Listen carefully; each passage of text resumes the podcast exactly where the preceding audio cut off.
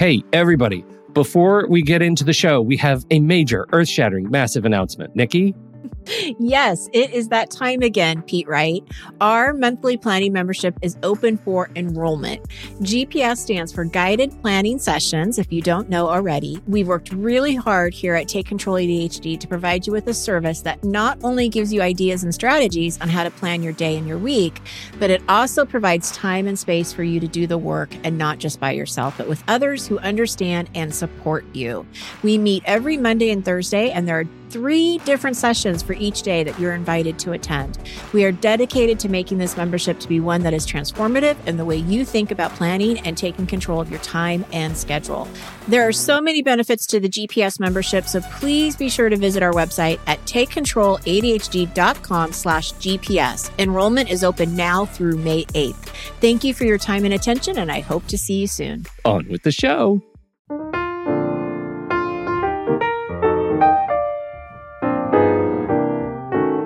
Hello, everybody, and welcome to Taking Control, the ADHD podcast on Rashpixel FM. I'm Pete Wright, and right over there is Nikki Kinzer. Hello, everyone. Hello, Pete. Hi, Nikki. I so the way we do this show, because of our guest, we actually recorded the interview before we recorded this introduction that you're listening to right now. And Correct. we also live stream this to our our members, our, our Patreon supporters. And I just noticed something that uh, I'm a little embarrassed. I was not, I didn't notice and was not able to make a joke in a timely manner. And so I would like to to just at least acknowledge that we just spent 45 minutes talking to our guest today about his new book on sex and ADHD. And on the live stream, the entire time, I have had a red light on in the corner of my office. And I can't now, I can't stop sing- singing Roxanne. I was wondering where you were going. The red going light. with this. No, I'm uh, now I'm a red light uh, Louisiana brothel, and uh, there you are. It was not perfect intentional. It's more, yeah. It's a, more- it's more the Halloween vibe I'm going for here. But but the now the sex thing is there, and so forever this will be captured uh, as a. red- It was it was not intentional, but I, I'm kind of glad I did it. It- it's perfect. Uh, head over to takecontroladhd.com and get to know us a little bit better. You can listen to the show right there on the website or subscribe to our mailing list, and we'll send you an email each time an episode is released. And of course, you can connect with us on Twitter or Facebook at Take Control ADHD.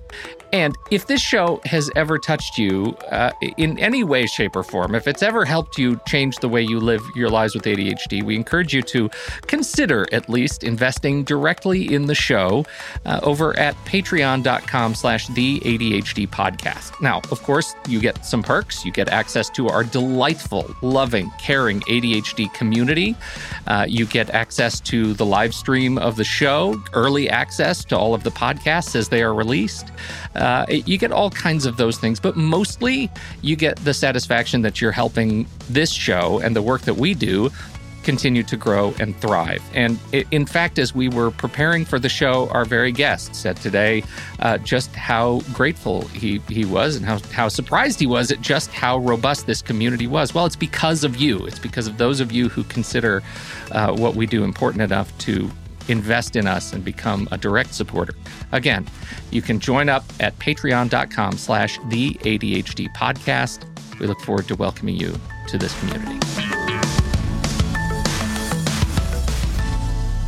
Ari Tuckman is a psychologist, a certified sex therapist, an international speaker, and author of four books on ADHD. He is often quoted on our show uh, and across the blog at, uh, Taking Control ADHD. Uh, his newest book, ADHD After Dark Better Sex Life, Better Relationship, helps couples with one ADHD partner to improve their sexual and relationship satisfaction. Uh, Ari Tuckman, finally, welcome to the ADHD podcast. I know our paths are finally crossing. I'm not sure how we managed to not run into each other this many years, but somehow it, it that has happened, and now we've broken our streak. That's, That's right. So that's good. it is a shame that has been rectified, and uh, what a fantastic uh, topic to be to introduce you to our our uh, audience properly. That's right. right. We're gonna jump jump right in. That's right. No no, no preamble, no foreplay. We're we're right there. Yeah, That's right. Right there. well, welcome uh, to the show, and and you are here for a very specific reason. We want to talk about your new book, ADHD After Dark: Better Sex, Better Relationship. So, why don't you tell us a little bit about what made you decide to to write the book in the first place? Yeah. So you know, obviously I've been I've been working with ADHD folks for I don't know 20 years now and you know seeing folks in my office I've been writing I've been presenting and there's a lot to be said about ADHD but you know more and more it's you know kind of our big satisfaction in life often is out of our relationships. And that could be you know friendships and family and coworkers and whatever but it's also our romantic relationships. And you know, there's a bunch of good stuff out there. So like Melissa Orlov and Gina Pera and, you know, like doing good stuff on ADHD relationships. But the sexuality piece was never really addressed all that explicitly. And yet it's such a big part of our intimate relationships, um, which isn't to say that good sex is going to save a bad relationship, but you know, it's sort of like it's a missing point of intervention. Mm-hmm. It's a way to help couples with one ADHD partner do better and better. And I think that we've been kind of neglecting it. I think that, you know, that was unfortunate. So I thought somebody needs to talk about it. Guess it's going to be me. It's going to be you. That's right.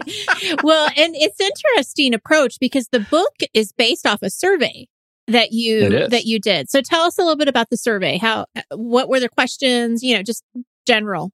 Sure. So, you know, in order to write the book, I felt like I should have some research behind it. And, you know, as nobody will be surprised to hear, there's pretty much nothing on ADHD and sex out there that's mm-hmm. been done other than some like, I don't know, there's like studies that show unplanned pregnancies, but that's not really about your sex life. That's more like the consequences thereof. So, um, so I put together an online survey and I sort of went crazy with like more and more questions that I wanted to add. And by the time you got to the end of it, I created a survey with 72 questions. By the time you add in all the sub questions, you know, which is a terrible idea to create an online survey with 72 questions for people who are not being paid, half of which have short attention spans, right? right? So like, clearly I should not be teaching research methods. But um, as it turns out, more than 3,000 people filled it out. And actually, at this point, it's like 4,000 people have filled it out. So I think what it says is people are interested in the topic and they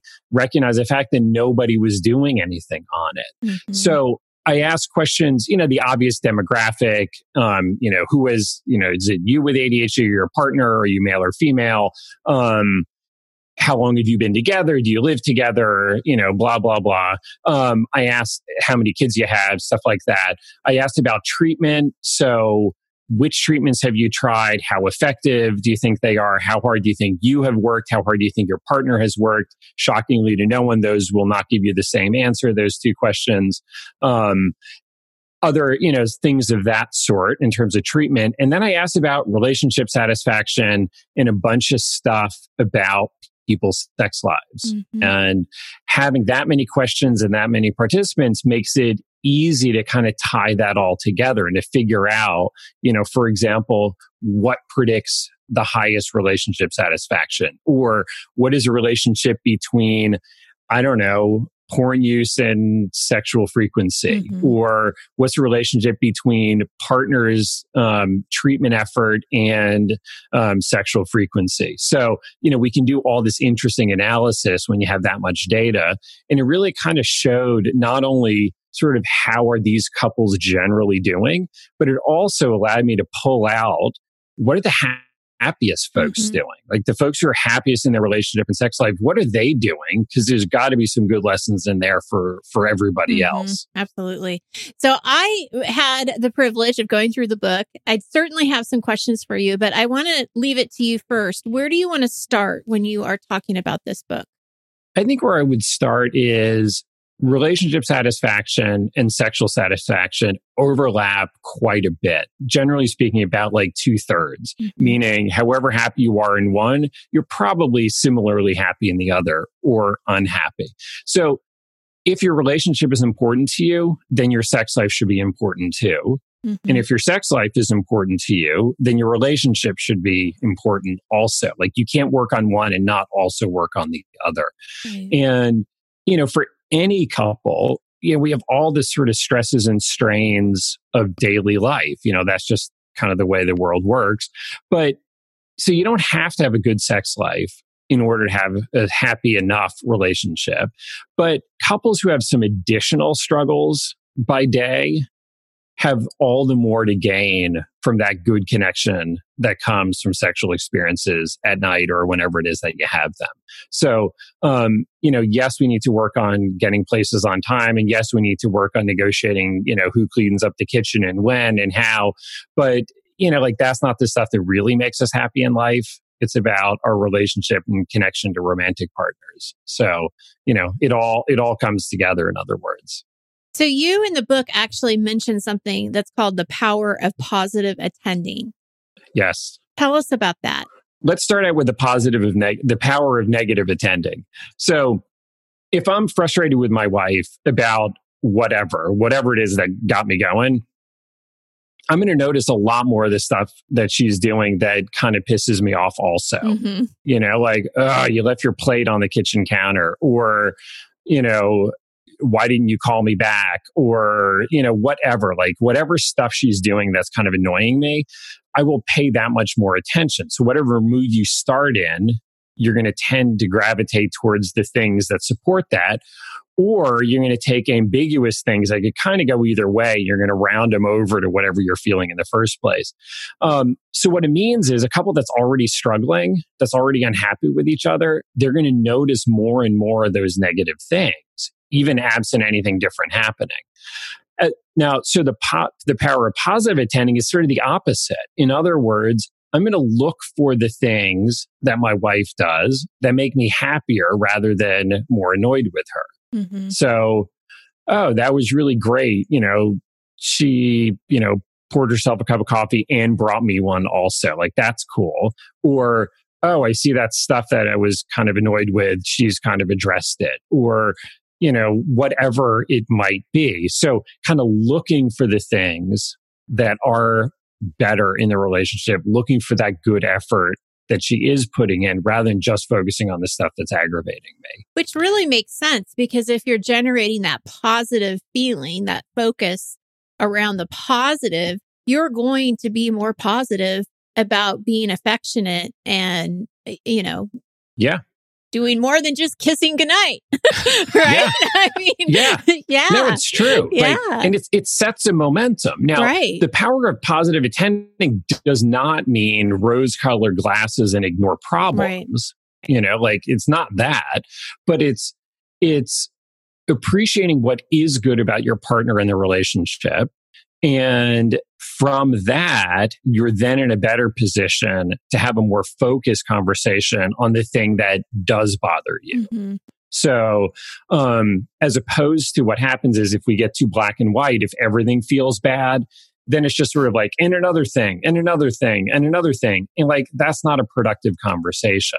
Yeah. N- nor right. is it effective in leading toward. I, I, guess I sometimes find that you know intimacy can be rehabilitative to to those yeah. sorts of experiences. Right, your relationship, like you can get it back on track if you can find a way, find a spark to to climb yeah. out of the negative moods. I, it's interesting too the connection. I, I I've been sort of mulling over my head, and we just had somebody in the chat room um, ask this question, which I think is just perfectly formed. We had uh, Bill Dodson on the show a couple of weeks ago talking about rejection yeah. sensitive dysphoria, and and that experience rang so true to so many mm-hmm. of our uh, community members, and and put words to something that they hadn't really experienced. Do you uh, uh, how do you or, would you uh, describe the connection between sort of uh, uh, the the leading indicators toward intimate relationships and sex it, between couples one ADHD and RSD? Is that uh, because right? It, it certainly has an echo of resonance to me.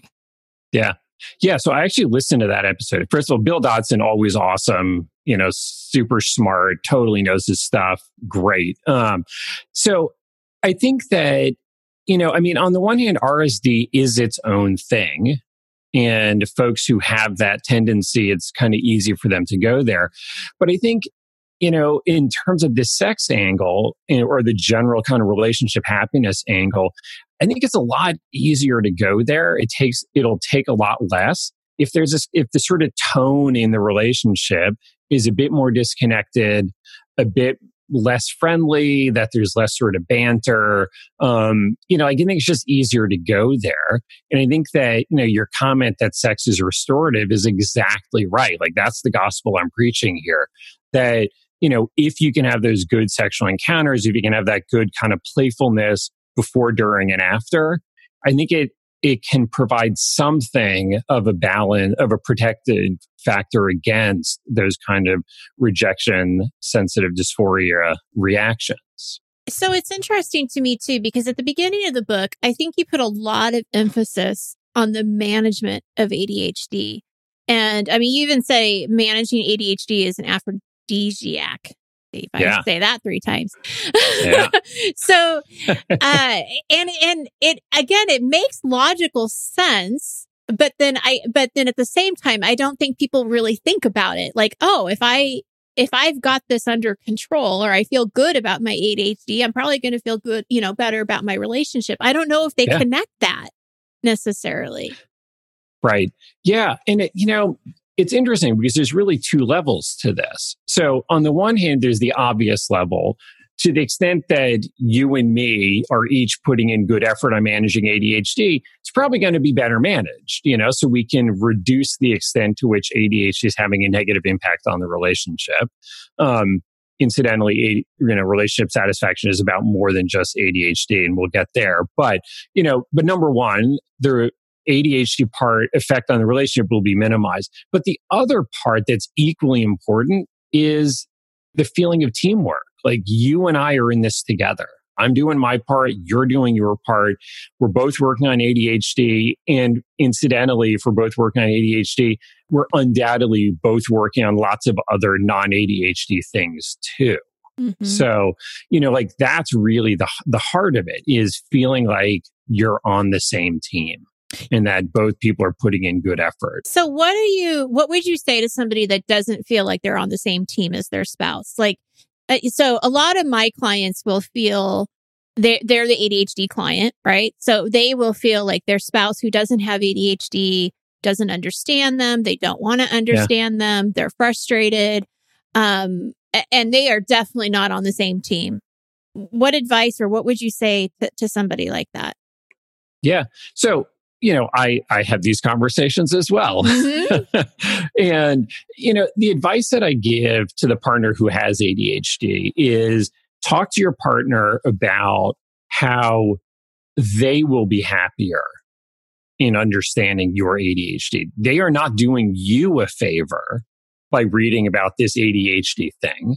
They're doing themselves a favor. Like they are in a better position to make things work out more that they themselves want it if they educate themselves about ADHD. Now, you know, don't give your partner eight books or, you know, 15 YouTube channels right. or something like, you know, curate it to an executive summary or at least a place to start.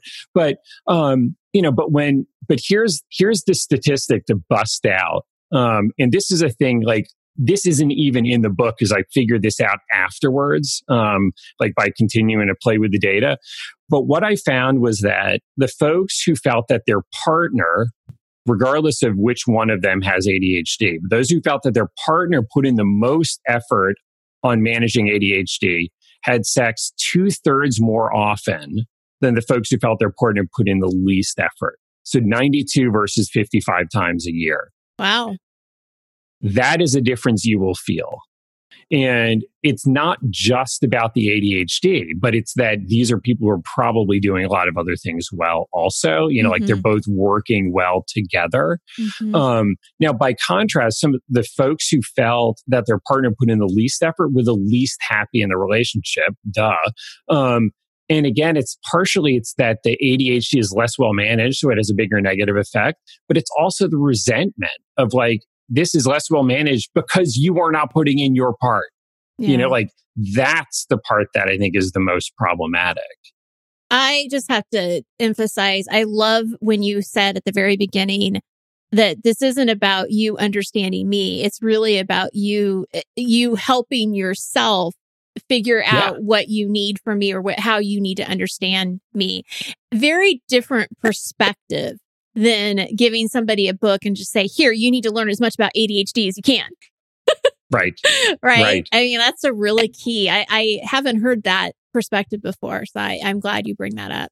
So I think it's just about both partners being on the same page and each person understanding how best to approach the other.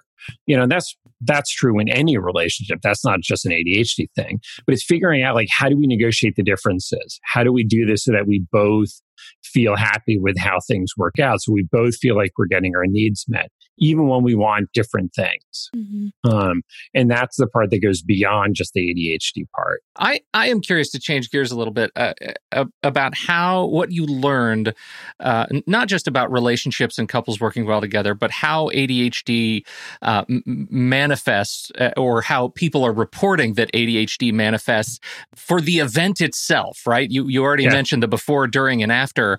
Uh, yeah. What did you learn about just that, how ADHD manifests in a sexual encounter? Sure. Part of the reason why I wound up with 72 questions is I had a, a, a question in there that asked, you know, to what extent would you rate the following as being a barrier to a better sex life in your relationship? And I had 25 options. Now, what's pretty cool is the five potential barriers that people rated the lowest were all related to the sexual encounter itself. So stuff like, I'm not interested in having sex with my partner. Um, I don't feel like I can please my partner, or my partner asks too much of me, or stuff like that. So basically, once these folks, for most of them, actually get to it, tends to work pretty well. So let's all file that idea away. Mm-hmm. And especially when you're busy, you know, for any of us, ADHD or not, whatever, it's just like sex is, is as great as it is, it's too easy for it to kind of slide off the back end, you know, and then like, well, maybe tomorrow. Okay, maybe tomorrow. Well, you know, what about this weekend? We'll try to make it a point this weekend. So, you know, to prioritize it, make it a thing that happens first and not last. Um, I did find that folks with ADHD do get a bit more distracted during sex. Um, that's especially true for the women with ADHD compared to the, you know, women without or, or guys in general. So, you know, that is a thing that happens, but it doesn't need to be a deal breaker. Um, women in general had a harder time kind of transitioning into that like mental space of like, okay, now is the, you know, the naked time. But again, not necessarily a deal breaker. It's just a matter of kind of making the time to have enough sort of lead in to kind of get everybody in the mood. The barriers that I found were the biggest all had to do with stuff either related to not enough time or energy for sex, that it just kind of gets squeezed out. Time is used inefficiently. There would be more time for sex if, you know, it, time was used better. Um, or too many bad feelings. I'm too angry with my partner. My partner is too angry with me. Um, you know, my partner is only interested in me, only pays attention to me when there's sex, um, you know, stuff like that. So, you know, that's the stuff. There's bad feelings. That's the damage done by day mm-hmm. that gets in the way of having sex at night. And the not enough time and energy is, you know, it's just sort of like time sort of slips by and is not used well. And we know that's an ADHD thing, but the partners aren't working well together to get done what needs to get done. And then also, by the way, cutting and running, saying, yep, kitchen's still kind of a mess, but look at that, 10 o'clock. If we don't go up now, ain't going to happen. What's more important, you know, loaded dishwasher or spending some time with my partner? So, you know, so to some extent, the person with ADHD needs to step up and get things done a bit more. And then the non ADHD partner also needs to know when to say when and say, okay, we can survive a dirty kitchen. Let's go upstairs. It mm-hmm. really sounds to me like the biggest lesson learned is that people need to be having more sex during the day. Right. or the morning. or the right. morning. Yeah. Right.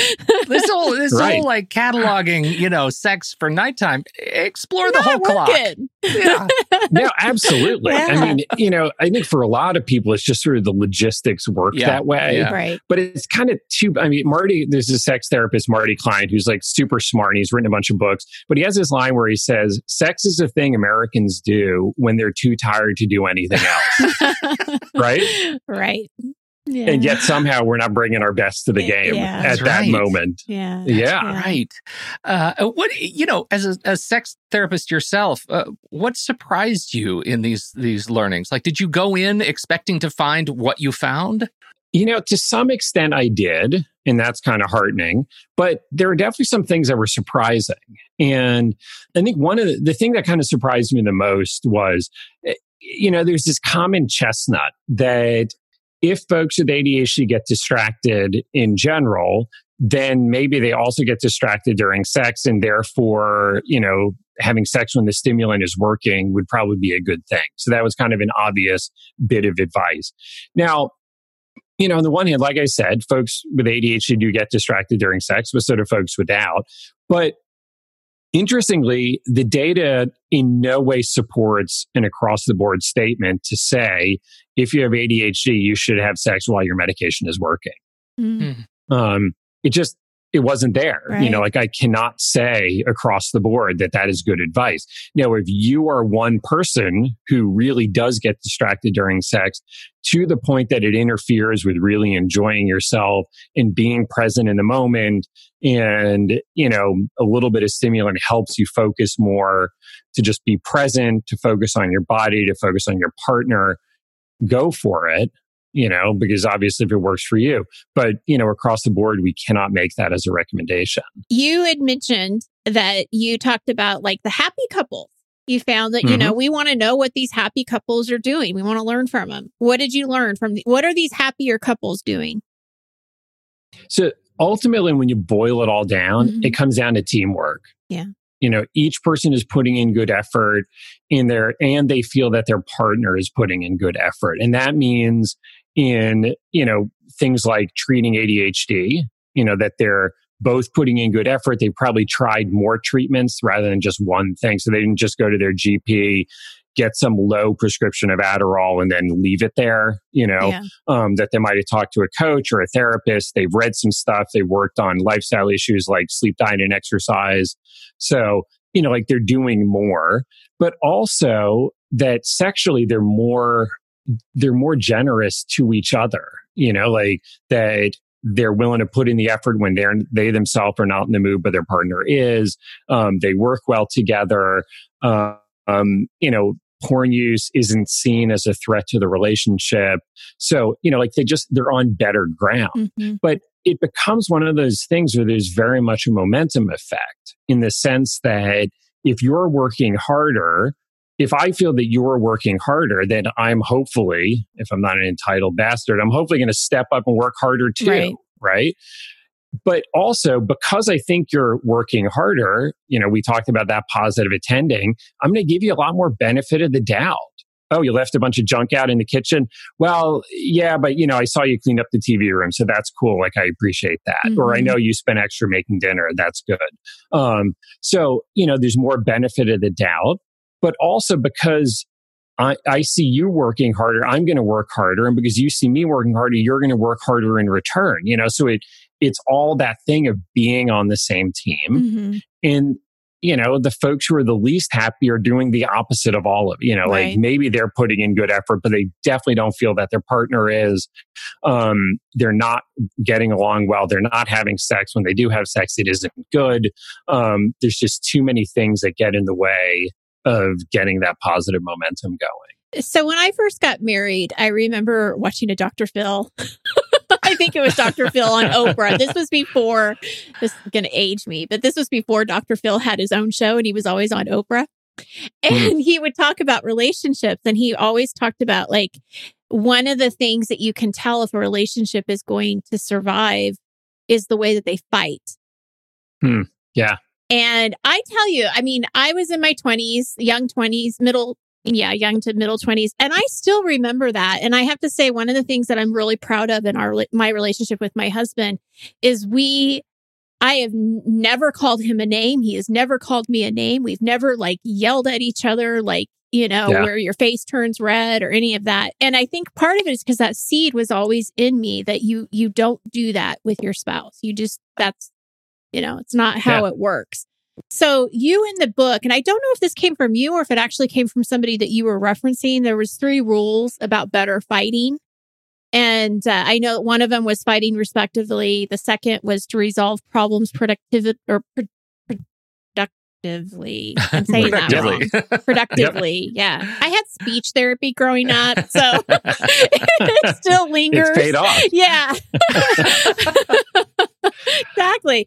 Uh, and moving on from a disagreement, which boy, that's tough for some people, isn't it? Is to move on from yeah. a disagreement. So I'm just curious your thoughts about that as well when it comes to connecting and and yeah. not being mad at each other. Yeah, I mean, you know, I mean, I hate to say Dr. Phil was right, but like he was right in this case, right? You know, yeah.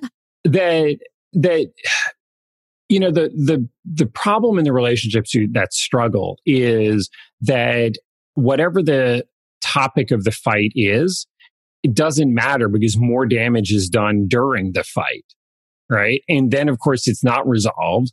And then you can't move on because it's just like added to the pile. Here's another disappointment in you. Um, and then they don't resolve the next thing productively either because there's so much kind of hurt feeling involved on both sides. Mm-hmm. So you know, it's when ADHD is undiagnosed and therefore untreated, it's even easier to get stuck in those kind of fights where both people feel powerless. Partner with ADHD feels powerless to be different and to be the partner they want to be.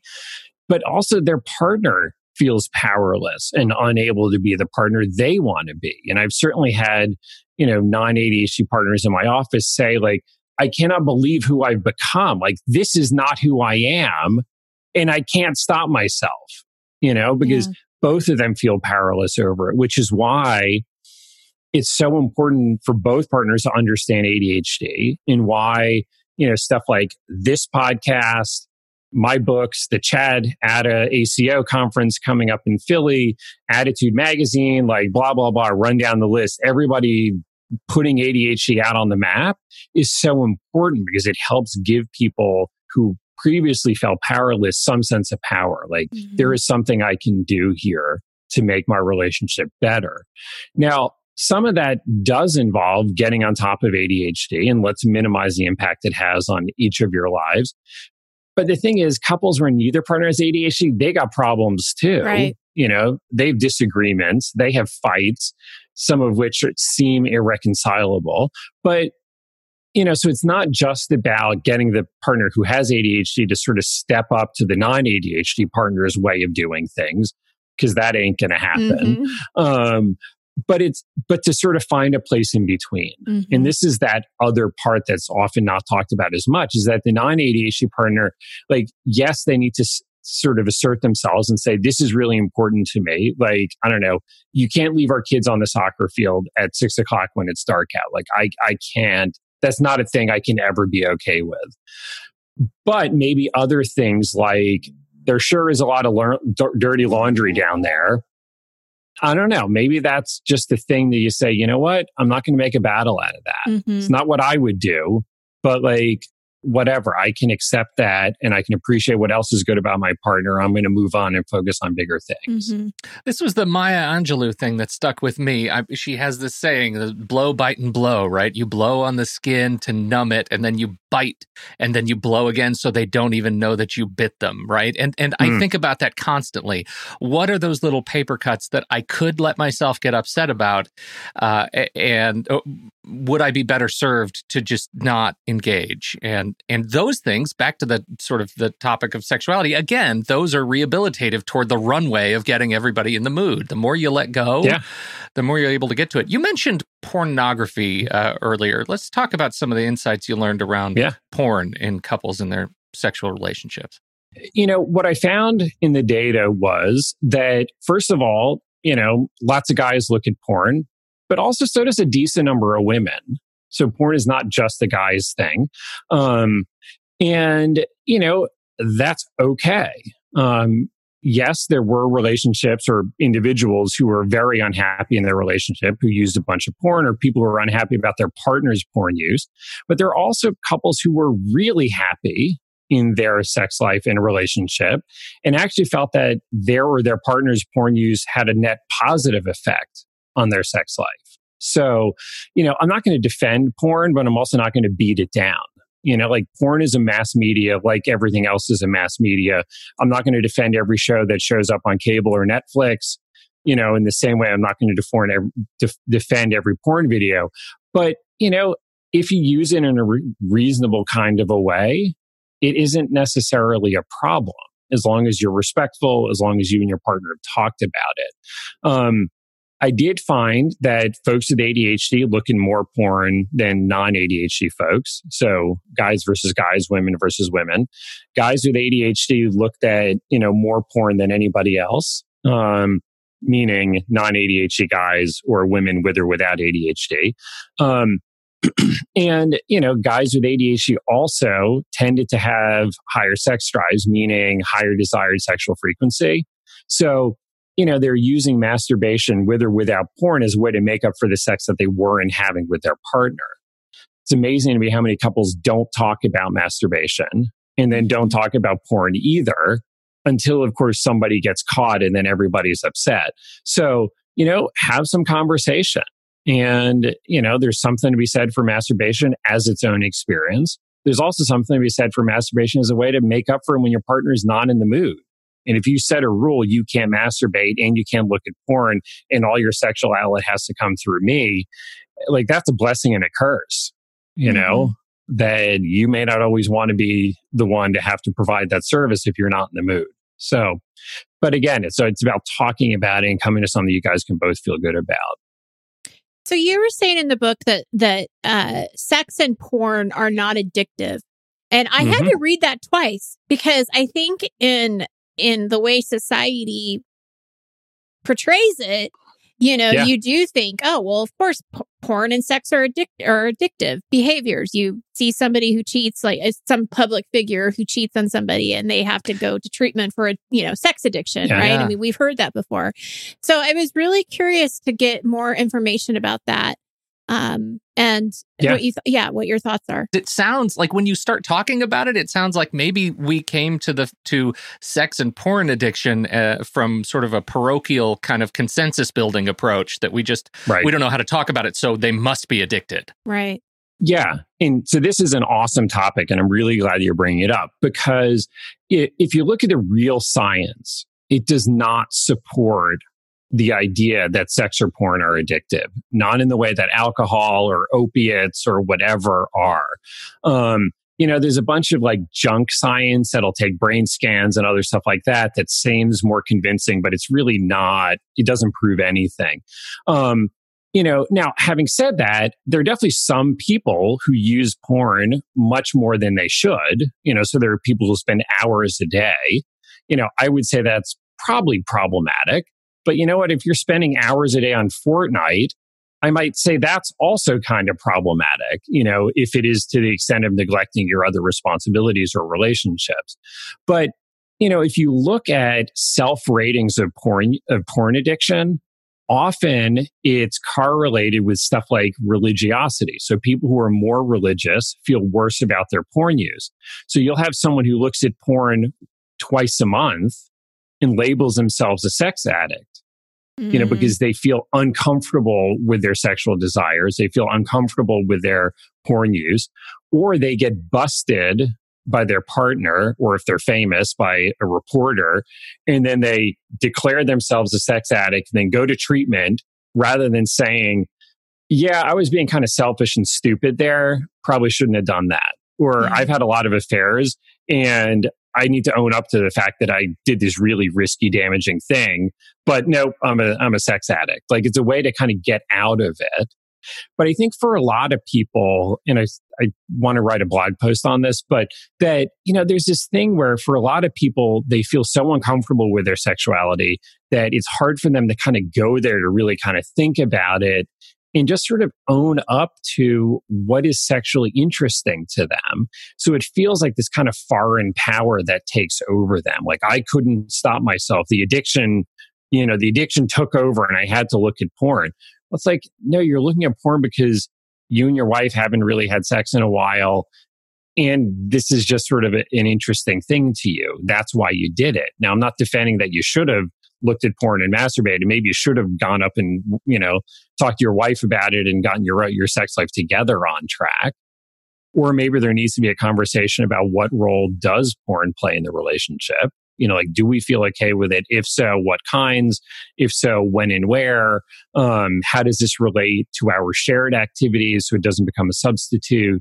Et cetera, et cetera. But those are like big, complicated, grown up conversations to have. Mm-hmm. And it's much easier to just kind of demonize porn and, and kind of call it a day.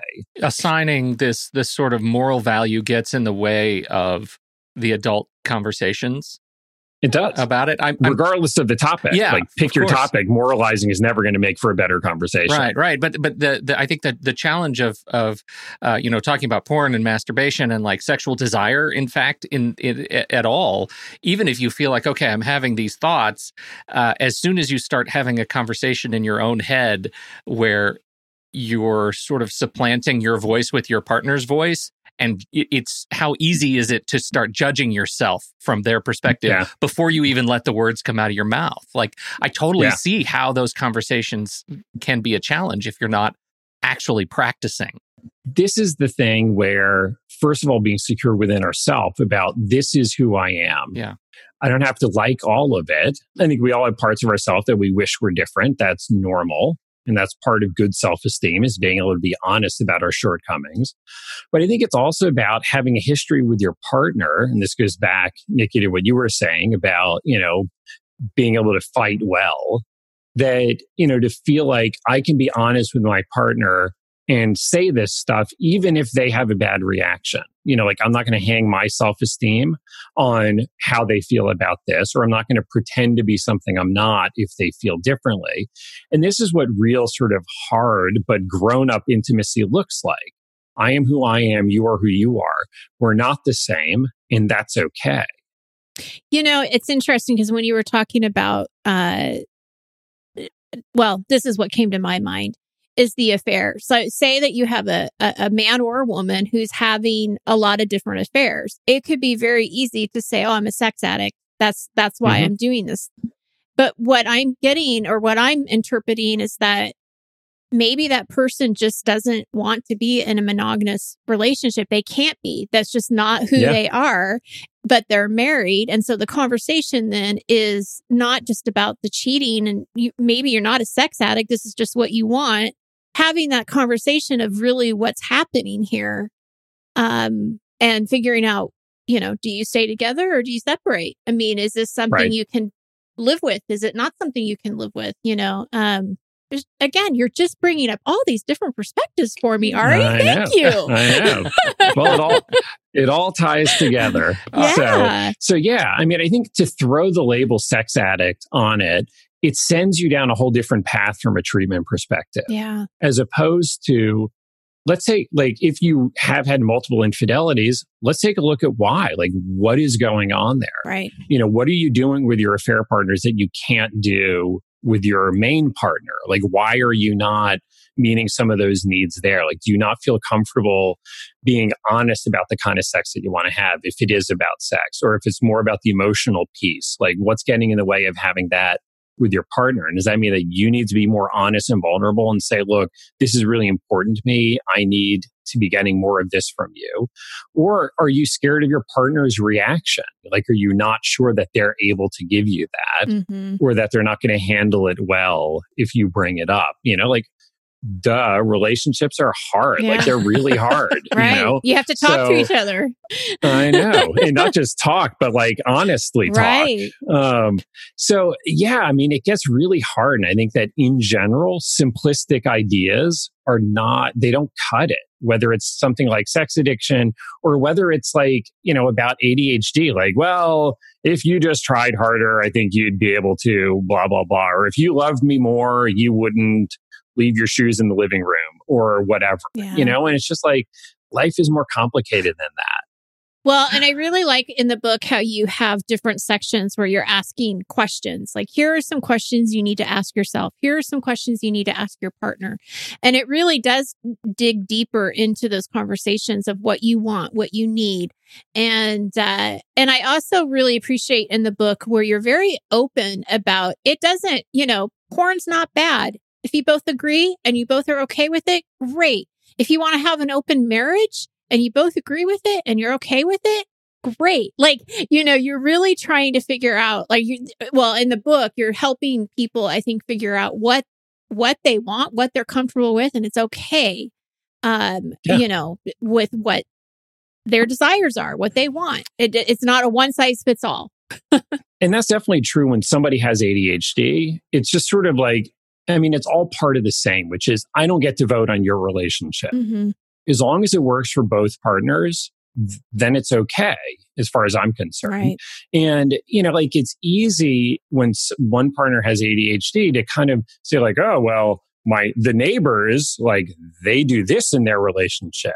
It's like, okay, cool. I'm glad that works for them. Unless you are also in that relationship, it doesn't matter, you know? So, Mm. so it's easy to, you know, to sort of get more realistic about like, you know, our friends and neighbors, their relationship seemingly, as we can tell from the outside, looks like this. Our relationship, therefore, should also look the same. But if one person in the couple has ADHD, it might be that it looks a little bit different. Or if you got a kid or two with ADHD, it might look a little bit different. But as long as it's working well, then that's okay. You know, so I think being flexible enough to figure out what's going to work well for your relationship and for your family at this point in time. I'm uh, curious as we get to wrapping up if you uh, had any sort of statistically relevant or resonant response from the uh, trans respondents or gender non-binary. Any any Right. lessons, even as we, you know, try not to have a gendered conversation about Sure. it. I, I'm curious. Yeah. So, you know, when I put the survey together, which was like 2015, so this was a while ago that I put it together and then I had to gather the data Sure. and then I had to write it. Um, I, in the survey, I did make it open to same sex couples and I did get some respondents. I didn't get enough though that I could do any meaningful analysis. So unfortunately that, that is a project for another day. Um, I think, you know, I'm just going to make the obvious statement. I think a lot applies equally to same sex couples and some of it doesn't. You know, like they are similar and they're also different, but any two relationships are also going to be similar and different, right. you know? And that's a Um, politically, delightfully politically safe response too. Right, right. So, but I do believe it. It's you true. know? Yeah. So, yeah, it's true. yeah. Um, in terms of trans folks, I didn't have any questions in there about it. You know, again, that would be an interesting angle to take. Um, you know, in a purely selfish way, I, I'm actually, I was somewhat relieved not to have enough same sex couples because then I'd have to do, you know, three times as much analysis. Because first I had to do heterosexual, then I'd have to do gay, then I'd have to do lesbian. So I've got like, you know, I've just, you know, doubled my work or A lot of something. So whatever that math Yeah. is. So, well, we usually start with like the biggest, most obvious population, the stuff that's going to apply to the most number of people. Mhm. And then from there, you sort of narrow down to the smaller subsets. So, um, you know, considering there were zero books on ADHD and sex, Yeah. at least now there's one. There's Right, one. So, Yeah. right. Congratulations. Yes. yes, Now- we've made infinite progress from Pioneers zero take to the one. most arrows. Sorry. Pioneers. Well, and going from most just a chapter in a book to a book, which Yeah. is also Right. a big deal. Right. Uh, so what about two ADHD people in in a couple? Would that still apply to this information, or is that also kind of a project for a different day? So both. Mhm. Um, you know, I I did not in the survey. I did limit it to one partner with ADHD rather than two. Um, and I think that some of the dynamics really are different. And you know, there can be, in some ways, I think a greater empathy of like, oh yeah, you're forgetful also. Okay, I get it. Um, you know, and yet at the same time, like somebody's got to pay the bills. You know, Mhm. somebody's got to buy groceries. So I, you know, what I find sometimes is that couples with one partner with ADHD and one without, they still sort of divide out into the one who's a little bit more like the ADHD way and the other one's a little bit more the non ADHD way, you know, or one tends to be the more responsible one or, or whatever. Um, so, you know, so some of the dynamics will then be, be more similar in that way. Right, right. Yeah, because I think a lot of what you talk about is just relationship based. It's not necessarily. I mean, I know you talk about the ADHD and it's a huge component, but I think anybody that even anyone reading it is going to get good information from it and learn from Yeah. it. Well, and I feel like, you know, I sort of have this line I use that ADHD doesn't invent new problems. It just exacerbates the existing ones, Yeah. you know, so like, or the universal ones. So like every couple has to negotiate out different desires, different preferences, different, you know, means of getting from A to B. It's just when there's some ADHD in the mix, and especially if one of the, if the other partner is very like non ADHD, it's just a bigger chasm to cross Mhm. in some ways. Now, you know, the good news is there's a complementarity to that, you know, and as, as again, as I say, like you don't need someone like you, you've already got that covered. You know, like you need someone who's going to bring different skills to the party. So, Right. um, so like we do want a partner who complements us well. The trick is to get the benefits of the difference and not get, you know, tangled up on the differences. Right. Right. Uh, one of the things you suggest, and I think this is a great opening for people to talk about this, is you encourage the readers to actually do the survey themselves and Yeah. have their partner do the survey and then come together and talk about it. I, I think that's Yeah. just a great, it's a great starting point because I think, I mean, this is just such a big issue, right? It, there's so many layers to it. And if you've been in a relationship that's been difficult for whatever reason, it's hard to know where to start. And and that feels like a good place is taking that survey.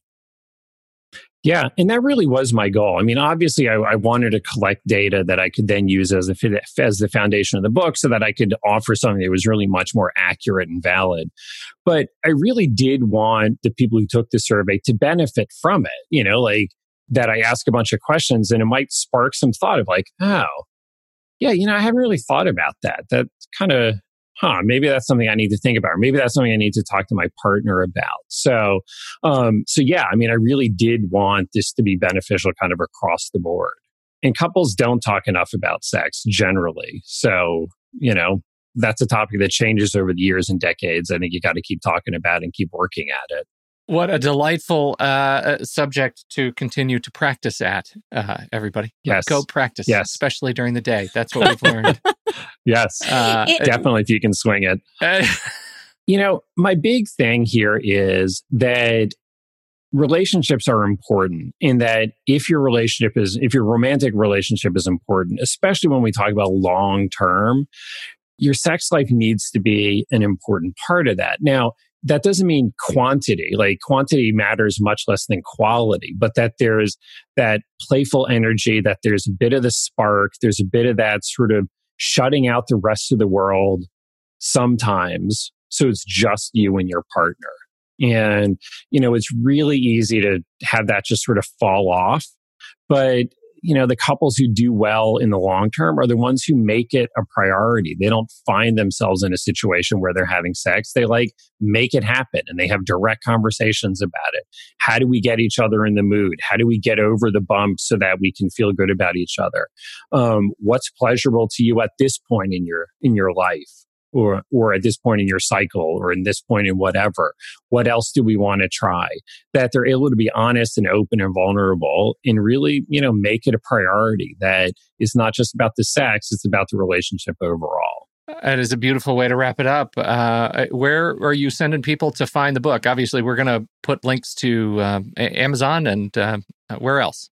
If you go to my website adultadhdbook.com i have information about all of my books. I've got some free chapters. I have links to past presentations i've done on adhd in general as well as adhd and relationships.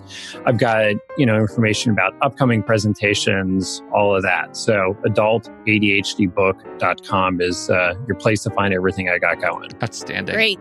ADHD After Dark is the newest book. Check it out. Links in the show notes. Uh, absolutely a delight to have you join us today, Ari Tuckman. I hope you will come back. I've got more things I want to talk to you about. Yeah definitely let's do it Outstanding. now that we finally know each other like that we've actually spoken Yeah. That's like right. Yeah. it's gonna Door is open. The door all is the open. time. exactly Thank you, everybody, for downloading and listening to this show. Uh, we appreciate your time and your attention. On behalf of Nikki Kinzer and Ari Tuckman, I'm Pete Wright. We'll catch you next time right here on Taking Control, the ADHD podcast.